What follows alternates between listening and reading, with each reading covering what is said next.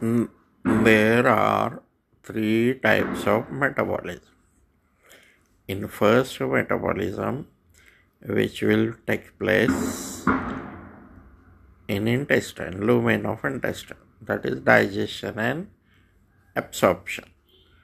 Carbohydrate is converted, mainly starch is converted into glucose, fat mainly triglyceride converted into fatty acids, and proteins are converted into amino acids. They take enters through enterocytes into the blood by active and passive diffusion.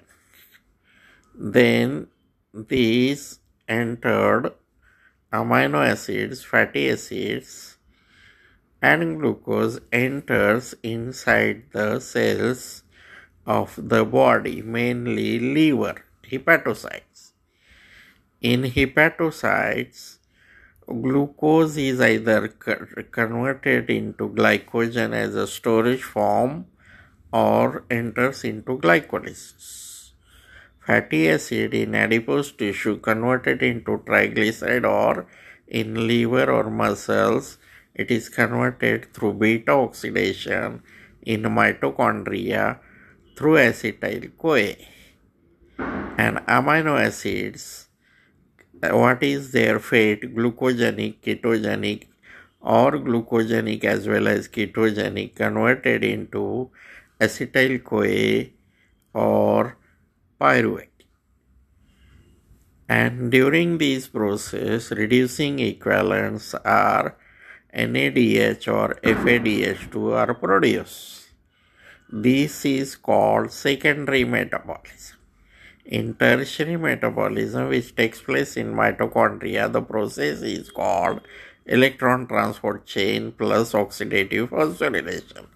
These N A D H and F A D H two transfers or processed in electron transport chain, and whatever oxygen and hydrogen uh, combines with oxygen to form water molecule.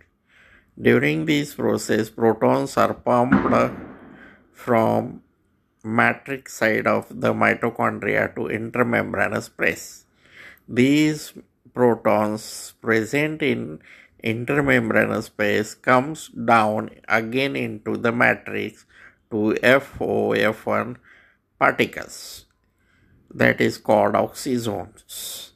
During passing from intermembranous space to matrix, A T P is produced.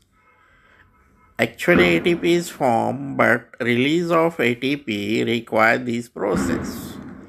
And this A T P is also called as energy currency of the cell, is utilized all over the body for so many processes like biosynthetic reactions, protein synthesis, muscle movement, action potential, uh, nerve membrane, uh, electrochemical gradient, that is transmission of nerve impulse, clotting process, and so many processes involved where A T P is required. And this is called tertiary metabolism.